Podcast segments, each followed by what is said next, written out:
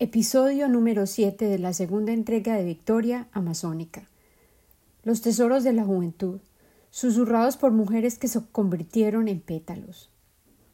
Hola, bienvenido a Victoria Amazónica segunda temporada, en la que te cuento la historia de la vida de la Victoria Amazónica original, mi madre, quien creció en Medellín, la segunda ciudad en importancia de Colombia.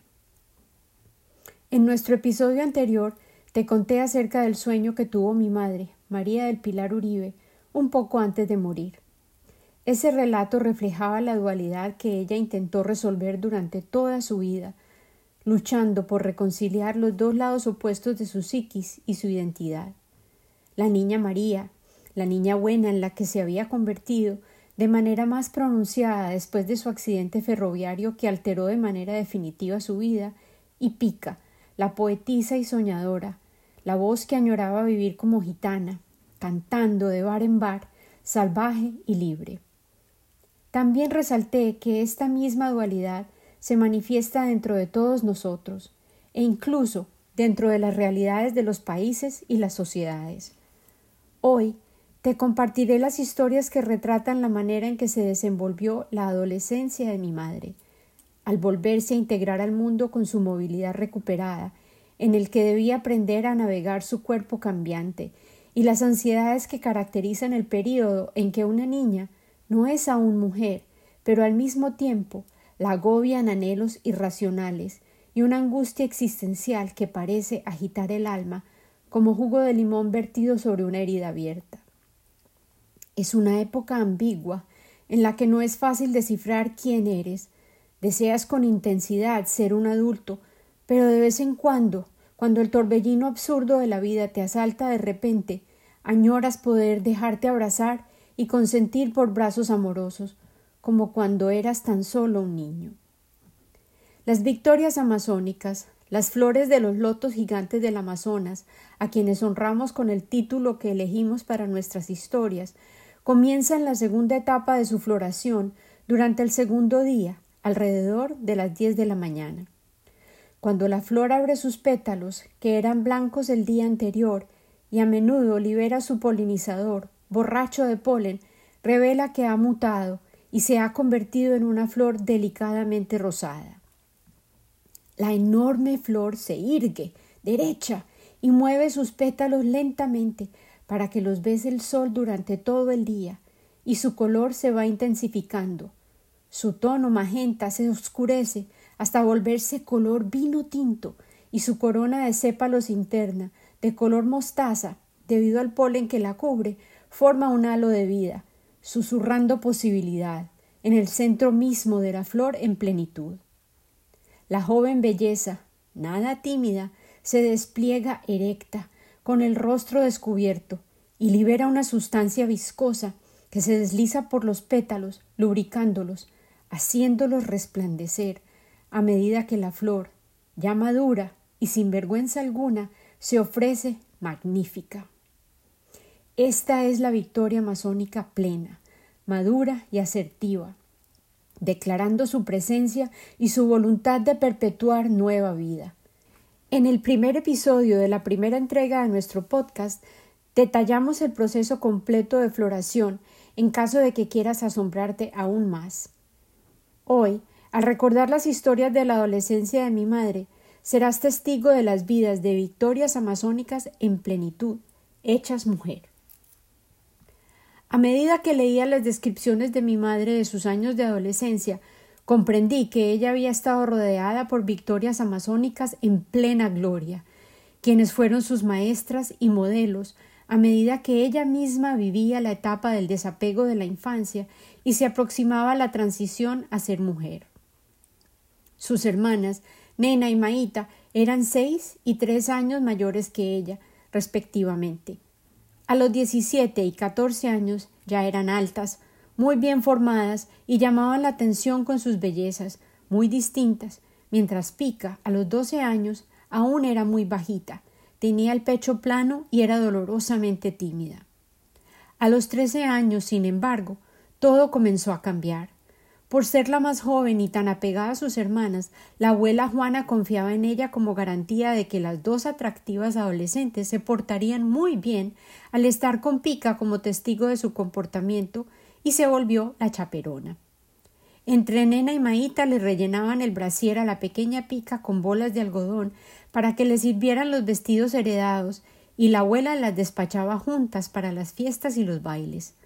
Aún no era una compañera de baile asediada, o a los parejos les daba vergüenza sacarla a bailar a la hermanita menor, de manera que ella bailaba sola, disfrutando la música, y sentía que había nacido para bailar, y se regocijaba de poder mover todo su cuerpo de nuevo.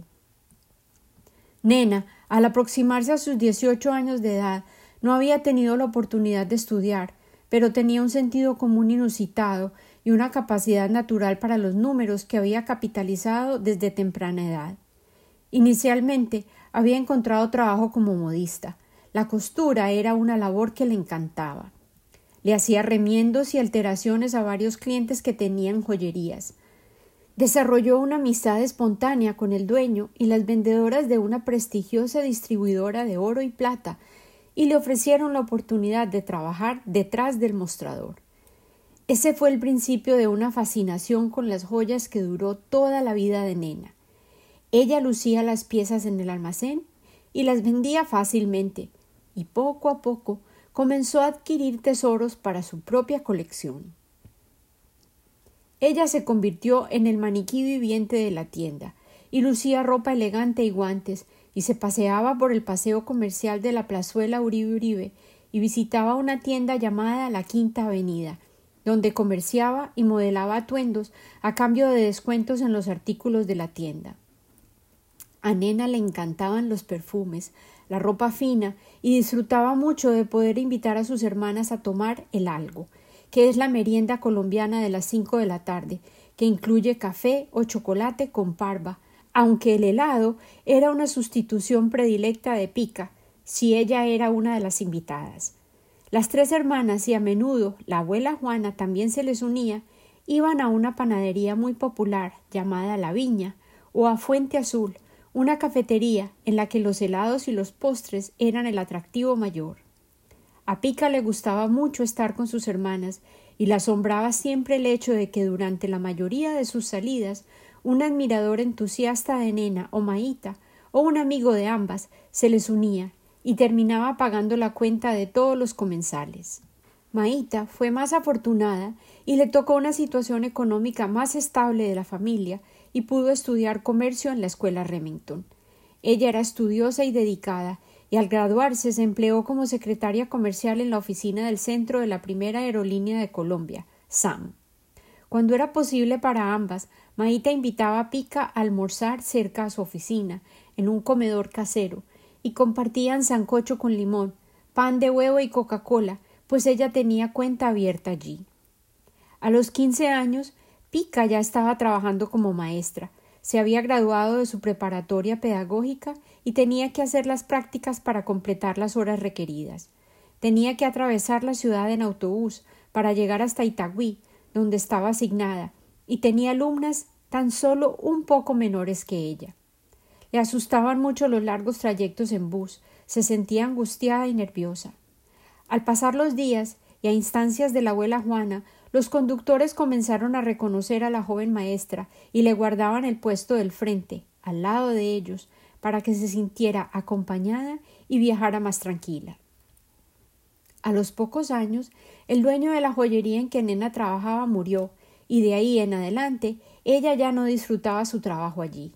Afortunadamente, se presentó una oportunidad para trabajar en la oficina de Sam, donde trabajaba Maíta, para manejar el departamento de crédito.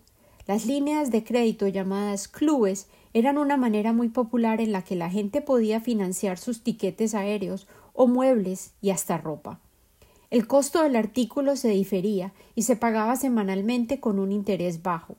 Además, con el número de cuenta, el cliente podía ganarse el resto de la deuda pendiente si coincidía con el número ganador de la lotería de la ciudad.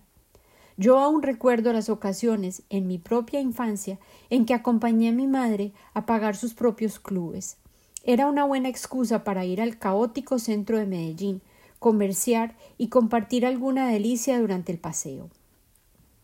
Pues resultó que en ese momento en que Nena comenzó a desempeñar ese trabajo, esta era una propuesta novedosa y Nena resultó ser la candidata perfecta para ese puesto. Mi madre recordaba de manera especial y divertida cuando deambulaban por los concurridos paseos comerciales, atiborrados de establecimientos y ofertas de todo tipo en el corazón de Medellín. El paseo Junín era sumamente popular. Ella me contaba que había fotógrafos por todas partes y ella y sus hermanas a menudo eran el objeto de esas imágenes. Ellas siempre estaban impecablemente arregladas, vestidas como muñecas, sosteniendo grandes carterones y de guantes, luciendo zapatos de tacones altos, en lo que parecía ser un desfile de modas espontáneo. En ese entonces, Medellín era la capital de la industria textil. La presentación personal y lucir el atuendo adecuado han sido siempre de suma importancia para los paisas, el gentilicio de esta pujante urbe. En ese momento histórico particular, finales de los cincuentas y comienzo de los años sesentas, la moda exigía faldas y trajes ceñidos y muy bien cortados, blusas de seda, colores sólidos, líneas clásicas, joyas pesadas y broches vistosos. El cabello parecía esculpido y edificado sobre las cabezas, con altura, impregnado e inmovilizado por laca capilar, y el mandamiento tácito era verse pulcro, limpio y muy bien presentado. Nena y Maíta frecuentemente compraban las telas por club, precisamente, y luego tenían su costurera de confianza, quien por seis pesos les hacía el estrén del fin de semana.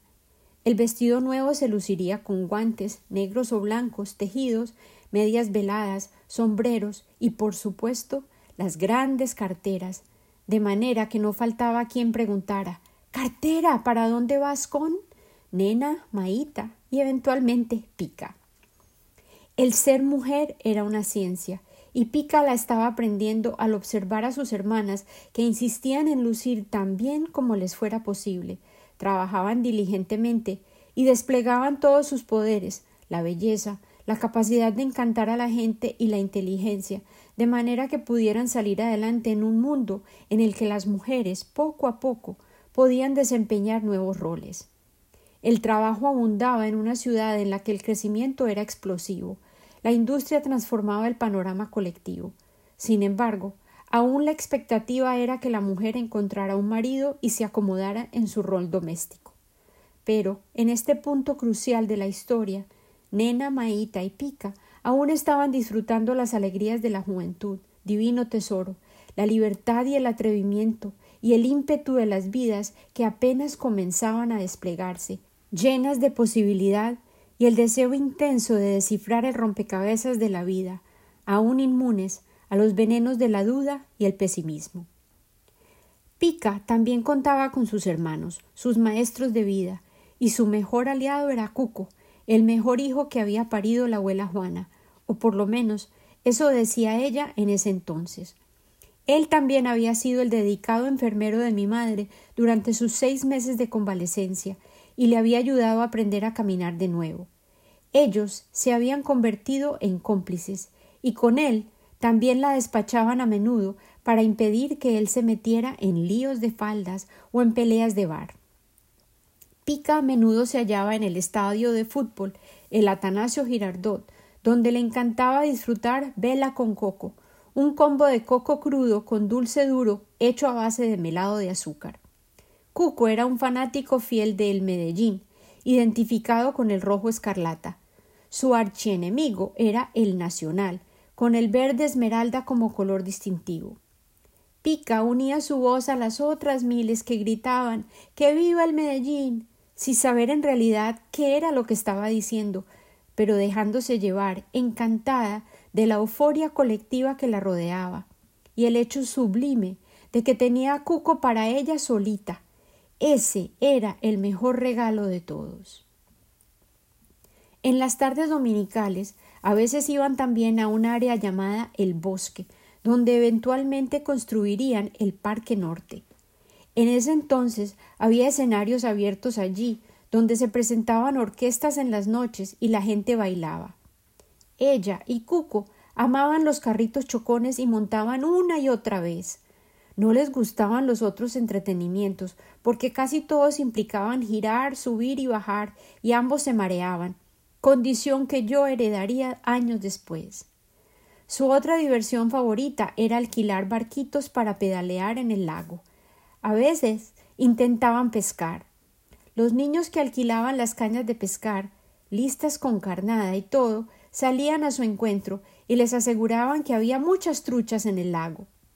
Si tenían la fortuna de pescar una trucha, en el pequeño comedero del parque se las preparaban y las servían al afortunado pescador con arroz blanco y patacones. Mi madre me confesó sentirse un poco culpable por ser la elegida para que Cuco la consintiera y sacara a pasear, sabiendo que muchos de sus hermanitos soñaban con ese privilegio en la casa, pero sin embargo, ella disfrutó cada uno de esos días de ensueño. Al descender el sol sobre el bosque, las orquestas comenzaban a llegar y, por supuesto, también los clientes de la noche. Había mujeres jóvenes y hermosas que lucían vestidos coloridos y mucho maquillaje. La mayoría de ellas tenían la piel morena, y la pequeña Pica observaba que muchos hombres llegaban a bailar con ellas y a disfrutar la música que amenizaba la velada. Cuco bailaba unas pocas canciones, pero luego recordaba que no podía dejar sola a Pica, y ella siempre se iba pensando que se alejaban cuando apenas estaba empezando la fiesta. Hoy, al sentarme a repasar los recuerdos de mi madre, comprendo que este fue un período de su vida en la que, a pesar de la ansiedad natural de la adolescencia y las limitaciones de sus circunstancias, ella disfrutó intensamente. Con el privilegio de quien puede mirar atrás, y el conocimiento agregado de las maneras en que se desenvolverían estas vidas, tan íntimamente ligadas, de quienes se amaban intensamente, cobra aún más sentido el ejercicio de examinar estas escenas del pasado. Estos hermanos, quienes compartieron años repletos de tantas experiencias importantes de sus vidas, que rieron juntos y se cuidaron mutuamente, compartieron sus penas y estaban tejiendo una red de fortaleza y resistencia que les permitiría sortear todo tipo de complicaciones cuando llegaran las crisis sociales, económicas y políticas inevitables de la volátil realidad de Colombia. Ellos se aferrarían a estos recuerdos compartidos de alegrías, placeres cotidianos, pequeños lujos y logros luchados. Estos serían años dorados durante los cuales vivieron intensamente. Fueron los años de la juventud, el divino tesoro, llenos de sueños, certezas, fortalecidos los unos por la presencia de los otros, en complicidad y apoyo mutuo. Yo estoy segura de que ninguno de ellos, no creo que Nena, ni Maíta, ni Cuco, ni Pica, entendieran plenamente cuán pasajeros y efímeros serían esos días preciosos. Pero tal vez esa misma ignorancia les permitió vivirlos con abandono y total entrega. Nella llegó a ser la administradora de la oficina de Sam al pasar el tiempo. Ella era independiente, segura de sí misma y se sentía poderosa en su juventud, belleza y total ausencia de autocrítica o duda. Maíta era dedicada y eficiente en su trabajo, mucho más reservada, pero atractiva y testaruda a su manera. Pica estaba madurando destrezas que poseía de forma natural, la habilidad de ver en los demás sus talentos para ayudarles a desarrollarlos y acompañarlos a descubrir la magia del lenguaje, de los cuentos, de las muchas riquezas que existían para explorar en el mundo. Ella tenía sueños, expectativas, anhelos salvajes, indómitos aún, y no sospechaba las muchas vueltas que daría el camino de su vida y cómo su voluntad se vería desafiada una y otra vez. Me asombra y me llena de humildad observar el contraste entre lo que pulsaba en estas jóvenes vidas y los fuertes lazos afectivos que los unían, y saber que la vida eventualmente los distanciaría y cada uno de ellos tendría que enfrentar a solas sus propias luchas. Sin embargo, estoy convencida de que al poseer estas raíces profundas, como las palmas zanconas de los manglares, afianzadas en propósitos, deleites y existencias compartidas pudieron anclarse en la certeza de que eran amados, de que tenían identidades sólidas y de saber lo que le daba sentido a la vida y cómo se compartía el don de estar vivos. Hoy es febrero 12 del 2021. Llueve sin cesar. Hoy hace tres años murió mi padre. Durante esta segunda temporada de Victoria Masónica me he regalado la tranquilidad de reflexionar, digerir e investigar cada episodio. Me tardé en grabar el episodio en español una semana y hoy, al fin, pude hallar la claridad mental y la voz para rendirle tributo y prestarle la debida atención a esta historia. La primera entrega de Victoria Masónica se basaba en un libro que yo ya había publicado y simplemente edité y actualicé un capítulo cada semana. Esta nueva entrega cuenta una historia para la que he estado acumulando material durante los 51 años de mi vida y además heredé material de los 73 años de vida de mi madre y profundizo e investigo cuando siento que es preciso. Luego intento anclar mis emociones y mi narrativa en nuestro momento histórico actual. Continuaré publicando un episodio cada dos semanas, o tal vez aproveche este formato de publicar en inglés una semana y luego en español la siguiente. Este cuento exige tiempo y es un cliente caprichoso y exigente. Hace dos semanas estábamos celebrando la inauguración de una nueva administración presidencial en Estados Unidos. Todavía estábamos procesando el trauma del 6 de enero y hoy tenemos la esperanza de estar avanzando hacia una nueva etapa de la pandemia y mantenemos la mirada fija en los intentos de la nueva Administración por ayudar a los millones de americanos que están sufriendo, procesando lutos y enfrentando las tragedias cotidianas del hambre, la falta de ingresos y la incertidumbre acerca de cómo lograr sortear esta crisis. Y por eso, precisamente, las historias acerca de la adolescencia de mi madre, despreocupada y alegre, tan intensamente viva y desbordando esperanza y posibilidad, me recuerdan cuántos placeres sencillos dábamos por sentados tan solo el año pasado. La emoción de ir al cine, el ritual compartido de una cena o un café, el abrazo de un ser amado, la mano sacudida con gusto al conocer un nuevo amigo, la posibilidad de emprender un viaje en tren, en bus o avión, a donde fuera, sin taparnos el rostro y sin el miedo de los patógenos que podrían estar al acecho en el aire que nos rodeaba. Todos y cada uno de esos júbilos y muchos más se nos han convertido en imposibilidades. Y paralelo a todas las restricciones, parecemos también haber perdido el abandono total a los deleites irresponsables, tan frecuentes en las mentes adolescentes, que no procesan consecuencia, precisamente por la falta de experiencia y el desconocimiento de que la vida, de hecho, se puede complicar y los resultados de nuestros actos nos pueden derrotar y dejarnos impotentes. Me atrevo, tal vez de manera osada, a establecer un paralelo entre ese desconocimiento del miedo y la certeza total de que éramos invencibles y capaces de lo imposible, características de los jóvenes, a nuestra vida colectiva antes del COVID. Confieso que extraño esa valentía, esa total entrega al flujo de la vida. Es como si nuestra inocencia adolescente psíquica hubiese sido destrozada, y ahora todos conocemos íntimamente y se nos recuerda a diario que la única certeza que poseemos es el cambio. Nos hemos visto obligados a volvernos material flexible y dócil, pero tal vez, al vernos obligados a soltar las riendas, elijamos mantener las manos abiertas, con el gesto de quien está dispuesto a liberar, para así poder también recibir regalos inesperados. Aquellos que llegarán cuando nos entreguemos a la magia del momento, de las inusitadas circunstancias que vivimos hoy, de la presencia de quienes están aquí con nosotros hoy, y las libertades que aún tenemos, que aunque disminuidas, siguen siendo abundantes y novedosas. Nadie nos exige arreglarnos como antes para ir a trabajar. Podemos posponer la manejada de hoy o de mañana o la de la semana entrante.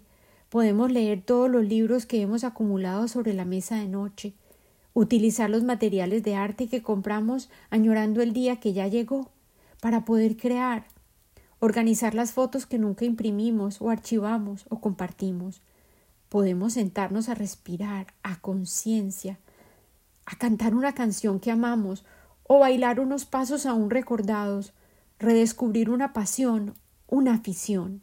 Y sí, tal vez podamos sentirnos como si nos hubieran robado tiempo, esos momentos valiosos que asumimos poseer con certeza, guardados en un depósito de hierro, ese tiempo que compartiríamos con hijos y nietos cuando no tuviéramos que trabajar tanto, o todos esos viajes que emprenderíamos cuando nos retiráramos y tuviéramos suficiente dinero, o peor aún, ese tiempo que pasaríamos con todos aquellos a quienes amábamos y a quienes veíamos tan solo de cuando en vez, que ahora pueden haberse ido de nuestra vida, de repente, sin que estuviéramos listos para dejarlos partir para siempre.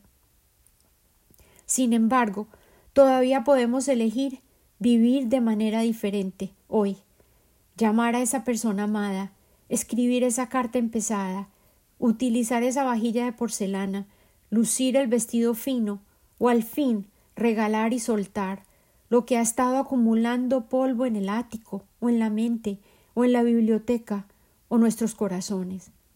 Podemos aprender a vivir más livianos, comenzar a deshacernos de lo que hoy comprendemos era innecesario desde el principio, aferrarnos a las pequeñas cosas que nos otorgan grandes alegrías y que nos hacen sentir ante todo vivos. Quiero volver a descubrir el tesoro de la juventud en los ojos muy abiertos de Pica, la adolescente, hoy.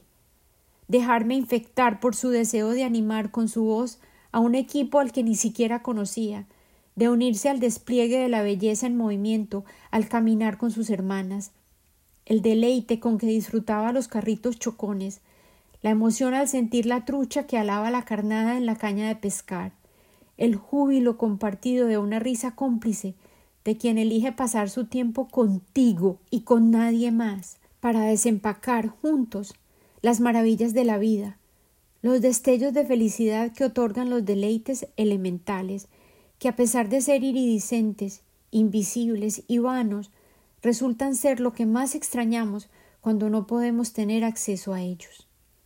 Las jóvenes mujeres que rodeaban a Pica en su adolescencia fueron los pétalos que constituyeron la flor de su vida y alimentaron con la suya propia su esencia, influyeron en la manera como ella habitaba su vida y contribuyeron para dotar a su alma con la capacidad para el gusto, la capacidad para disfrutar, e inspiraron el deseo de hallar todo aquello que valía la pena experimentar en la vida. Todos estos dones le permitirían a mi madre y a mí, eventualmente, a sobrellevar aún las horas más oscuras y los muchos desafíos que tendríamos que enfrentar. Me despido hoy con esta propuesta. Llena tu tanque de gusto cada que puedas, todos los días, y vuelve a encontrar en ti el tesoro de la juventud. Con amor y gratitud siempre, Lina.